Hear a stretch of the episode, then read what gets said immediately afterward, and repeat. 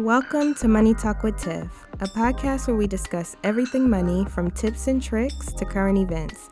Follow me on my journey to become debt free and meet other cool people along the way. I am your host, Tiffany Grant. Now let's talk money.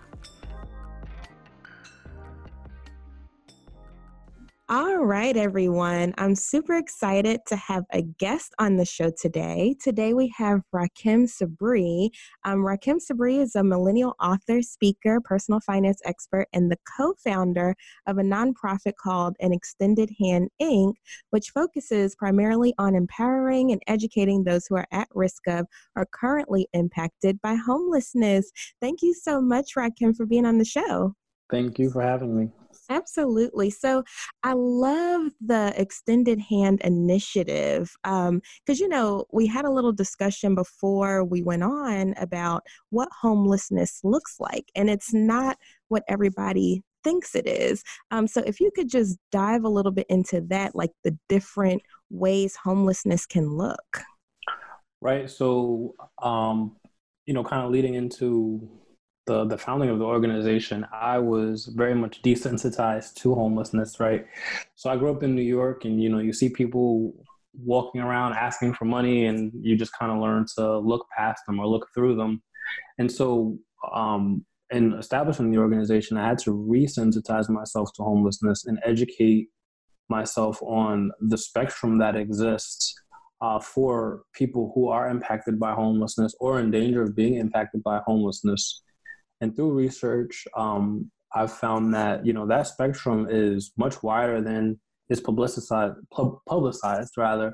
Um, you have people who think that homeless individuals are lazy or not willing to work, and they completely you know skip over the population of college students who are homeless um, by circumstance because they can't afford housing while they're going to school or the population of um, school age kids, high school and um, and lower, who are homeless because of their circumstances, and so they're couch surfing or um, trying to figure out, you know, how to get a meal or going to school simply to get a meal.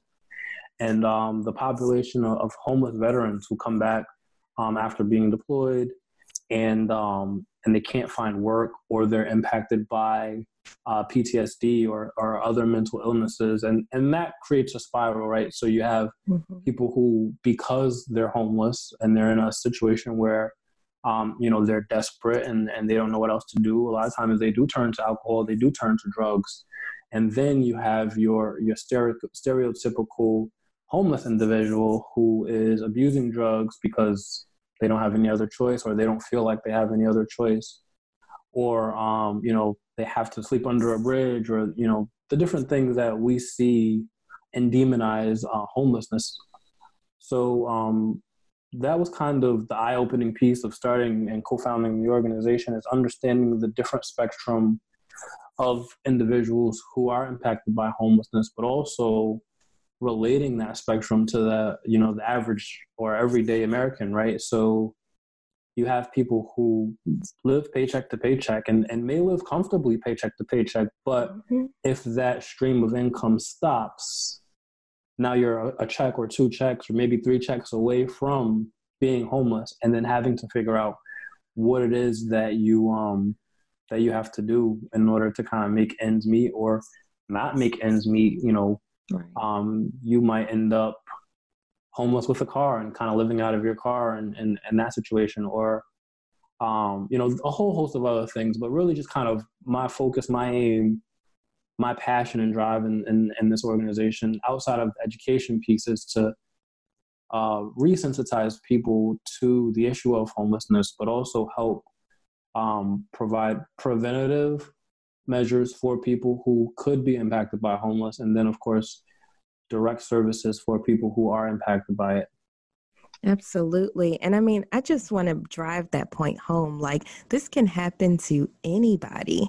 Like, Americans, we a lot of us don't have any savings. And so, like Rahkim said, you know, we could be a paycheck or two from losing our house and being on the streets or being in our car or um, couch surfing from house to house. And I mean, that's real.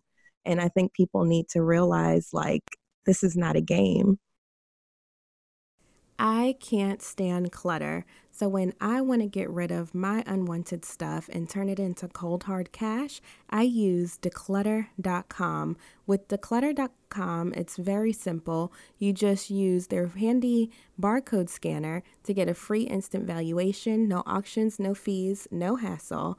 You pack your items into a box and ship your box for free and get payment the very next day. Decluttr.com is rated 5 stars on Trustpilot and a Better Business Bureau accredited business. Decluttr.com has made me a lot of money from stuff that just sits around the house. As a listener to the Money Talk with Tiff podcast, you can actually get a $5 boost to your valuation or $5 off if you decide to buy something used. The code for that is Money Talk 5, M O N E Y T A L K, and the number 5 and you can use that when you check out at decluttr.com. D E C L U T T R.com. I love decluttr, and you should too. So, I want to just talk a little bit about because I, I, talk a lot on the podcast and on my blog about financial literacy. And I love how you put your own little spin on that and um, you call it financial empowerment. I think that is so dope because, you know, financial literacy, you're like, yeah, you know, do I really want to be literate today? I'm not sure. But, right. you know, if you say financial empowerment, like, do I want to be empowered today? Absolutely. so, you have your second book coming out um, about financial empowerment, which congratulations. Thank you. Thank so, you. If you can just talk a little bit about that, um, like what does financial empowerment mean to you? So, um, I've been in financial services for going on 10 years, and, um, and I've seen the entire spectrum, right? You see people who have extreme wealth and people who have extreme poverty, or and everybody in between. And what I realize is common among the people who have wealth is their mindset. And what's common true to people who don't have wealth is their mindset. And so the mindset piece is often neglected when we talk about the strategies that um, help to build wealth or at the very least put you on the path to building wealth. And so, more than the literacy piece that has, you know, depending on who's hearing it, a negative connotation, um, helping people to believe, first of all, that it's possible to build wealth, and then instructing them on the means to do so in, in whatever avenue that happens in, right? So, you know, you can talk about building credit, you talk about budgeting and saving, you talk about, um, you know, the purchasing of, of assets or investing. And, you know, all of those different avenues are small parts of the, the overall picture. Um, but in order to have somebody become self-sufficient, not reliant on, um, you know, coaching for long term or you know that constant nudge they need to feel empowered they need to they need to be inspired to want to do this kind of thing because you know finance has uh, a kind of and i i don't think so but to most people a, a boring connotation mm-hmm. um, it can be complicated it can be tiresome and and take up a lot of time you, know, you think about um, analyzing your spending or budgeting. I was doing the exercise last week and I'm like, oh, I don't want to look at these numbers anymore. but you think about the long term effects of, of making these choices and planning, or rather, um, what most Americans do and failing to plan. And then you have to deal with the repercussions of that and react from a survival perspective or a reflex perspective instead of being proactive and, and understanding, okay, at this point, I'm going to be here and so that empowerment piece is is kind of like you know getting the car started and warmed up to go on the journey and um, you know a lot of times they say you, you, you shouldn't jump into a car w- without warming it up um, and i think that you know putting that frame of mind where i'm going to be successful i'm going to go out and i'm going to control my circumstances i'm going to control my spending i'm going to control my income i'm going to sacrifice so that I can have later. Um, I heard somebody recently say that uh, discipline is a form of self care. And that resonated so strongly with me because, um, you know, discipline is that, you know, that bitter, that bitter medicine, that bitter taste your mouth. Oh, I don't want to do this, but I have to do this. I have to get up and I have to keep doing this. And it's, it's a chore a lot of times when you hear that. But what comes out of the discipline in the long term is what everybody is aspiring for, whether it's that beach body, um, you know, as a result of all the hours that you spend working out and, and being carefully aligned to a diet, or it's the financial independence that comes from paying yourself first, budgeting, saving, investing, not going out to the club every week and, you know, buying a new outfit. And so there's that element of um, deferred gratification mm-hmm. um, that that really kind of hits home when it's necessary in the world we live in today, especially with you know the internet at our fingers and social media, it makes everything very easily accessible. And so, in this world where everything is easily accessible, um, it's very hard to focus on disciplines and, and, and that deferred gratification, long term planning because you know we're in the age of YOLO, right? So it's like let's do it now. let, let let's get it done because you know you only live once, and mm. you know you don't know what tomorrow holds. But then tomorrow gets here and it's like, okay, well, now what do I do? Exactly. And I mean, it's YOLO, but it's also FOMO, like fear of missing out. That's like, right. People don't want to say no to their friends because they're like, oh, they're going to have fun without me. I'm going to miss this. I'm going to miss that. You know, I, that's one thing that I, I love about myself is that I am extremely disciplined because I feel like that had a huge part in where I'm at today.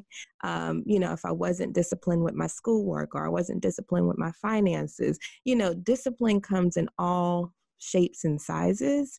And I feel like it's a it's a key pillar to have in your toolkit, you know, right. because with discipline you can practically do anything you would like to do. Um, so I feel like that really really hit home. And I want to piggyback on that statement too, because yes, the fear of missing out is is is a true reality, but then that goes back to um, that empowerment piece too. So mm. you are the sum of the people that you spend the most time with. Yeah. And if those friends of yours are the ones who want to go out constantly every week and they want to spend their money frivolously and they want to chastise or alienate you because you have long-term planning or you have a focus on maintaining your discipline, those are not the people you want to keep around um, I'm I'm very happy and very proud to say that the people that I spend the most time talking to and the most time with understand what my mission is. Um, even if they're not executing on my mission in the same way that I am, they demonstrate great respect and great understanding when I say this is what it is. I'm not doing that, or you know what? I think I can, you know, let my hair down, so to speak, and go out and spend a little bit because that's within budget but a lot of what I've noticed, um, friends and family, when they see the um, the success or that that upward climb and, and, and building assets or building awareness and knowledge of the uh, the way that finances work, they become inspired to do the same thing, and so that success becomes contagious. Yes. in the right circles. Um, and and I don't have anybody who is close to me in my circle who is dragging me down or are telling me, oh, you know, you're not cool or, you know, you're not down because you don't hang out with us anymore. You're not doing this. You're not doing that. They understand exactly where I am, exactly where I want to go. And, and I'm very grateful to say that a lot of them are very, very supportive in that. Yes, yes. Definitely upgrade your circles. Yes, it like it has a profound impact on where you're at in life, where you're going in life. I mean, I recently um like not recently, maybe about a year or so now, I've been in this group of female, black female entrepreneurs. And when I say when one person wins, then the next person wins, then I win, then you like it's just the it's just the feeling, the culture, and you know, just being in that group and surrounding yourself but with those types of people, um, it just makes you think differently and do things differently. Oh, yeah. um, so I wanted to switch gears just a little bit, just a tad. um, and you know, financial empowerment is great, and it's it's great to do it on your own, but you can't always do it on your own. Um, so I want to talk about. I know you have a TEDx talk coming up in December. Um, congratulations right. on that as well. Thank you very much. you know, I want to do a TEDx talk and you know applications are open right now for the one locally and i'm so nervous but we'll talk you know off the record for that. Um, but going back to that so your talk is going to be financial empowerment as a team sport. Like i know what you mean by that but can you just give my listeners a little bit of what you mean by how financial empowerment is a team sport? Sure so you know another piggyback right to the last thing that we talked about and having um, your circle essentially be upgraded.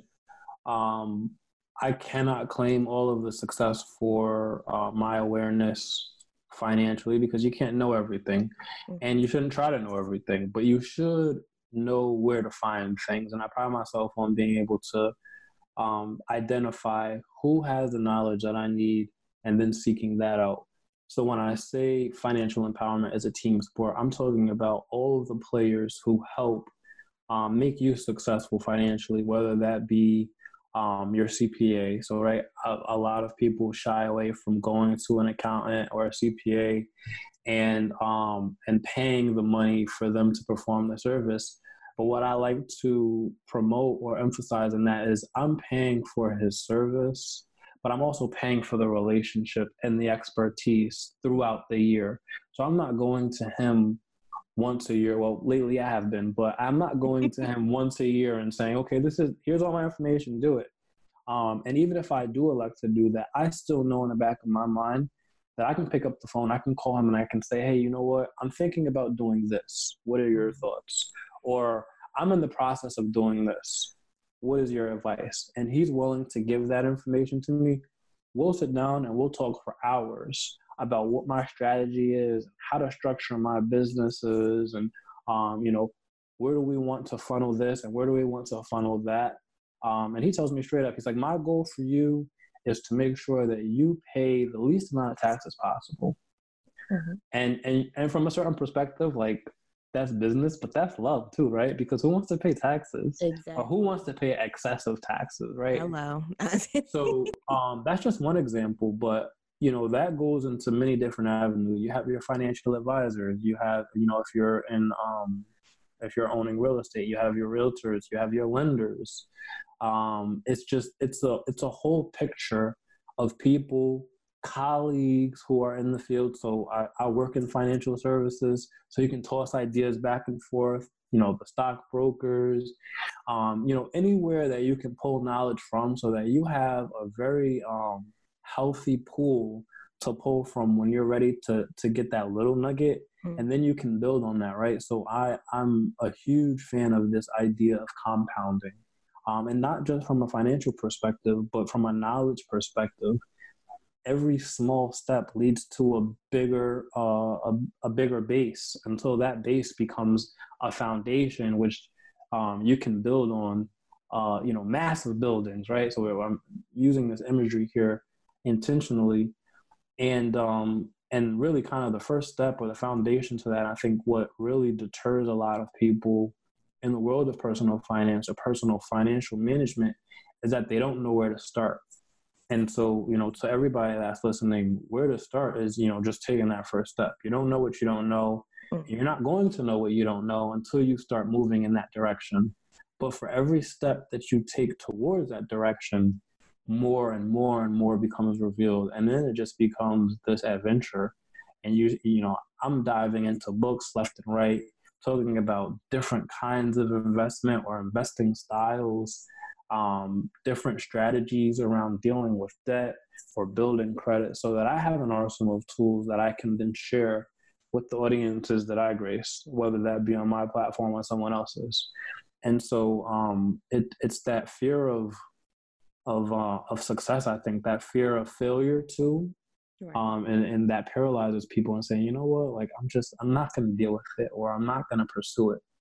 And and that goes back to empowerment, right? So you need people to encourage you, you need people to tell you, hey, like you're messing up, get it together. If I show up at my accountant's office and he sees like all all of these expenses and he's like what did you do what did you do all year there, there's that accountability piece too so right, right. true to a team sport and for anybody who's ever played on a team sport you've got to do what you got to do to show up whether that means eating right working out you know hitting the gym just having that drive and that passion um, within your individual position but you also have an obligation to your team and your team has an obligation to you and that analogy is true to financial empowerment because, again, you don't wake up knowing everything about finance. You don't wake up being a, an expert.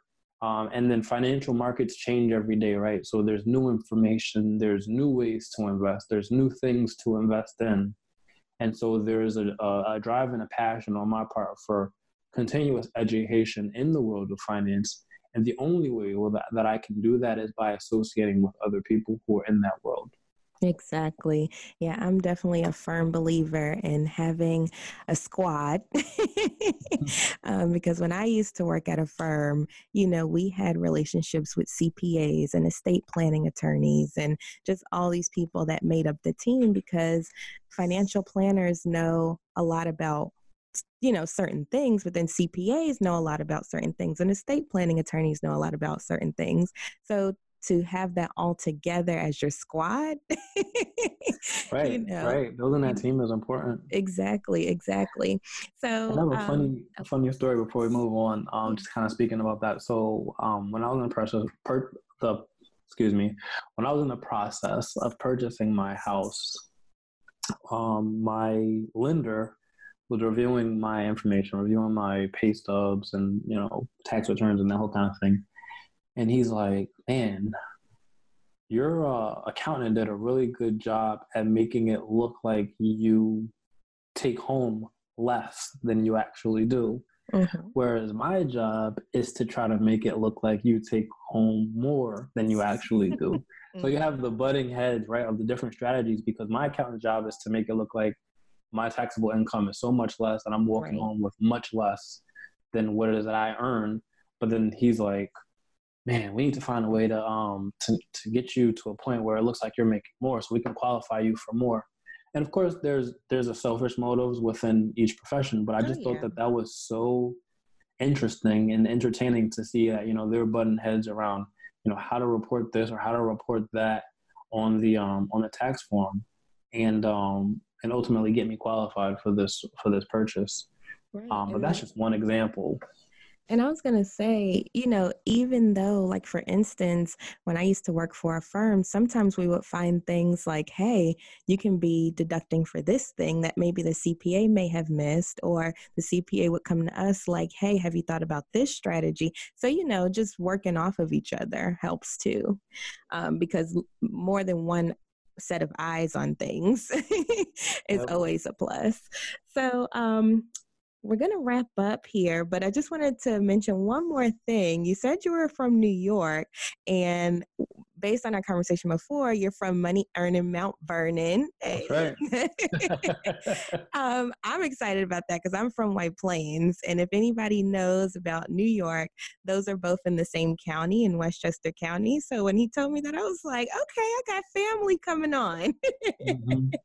Yeah. Um, so anyway, if you can tell people, Rahkim, where can they find you? Where can they learn more about you? So I have a website, and my website is as simple as my name, www.rahkimsabree.com. So that's R A H K I M S A B, like boy, R E E dot com. And then from there, all of my social media links are available. Um, but I'm on LinkedIn under Rahkim Sabree. I'm on Instagram under Unlimited Investment Inquiries. I'm on Facebook under Unlimited Investment Solutions, and I am on Twitter at finance underscore Fridays. All right, perfect. Well, thank you so much, Rahkim, again for coming on the show. It was a pleasure speaking with you, and hopefully, this won't be the last time. Oh no, it won't. but thank you for having me. Absolutely. Have a good one. you too. Thank you for listening to the Money Talk with Tiff podcast. For free resources and materials, head over to moneytalkwitht.com. And while you're there, why not sign up for our newsletter so you'll never miss an episode? Talk to you soon.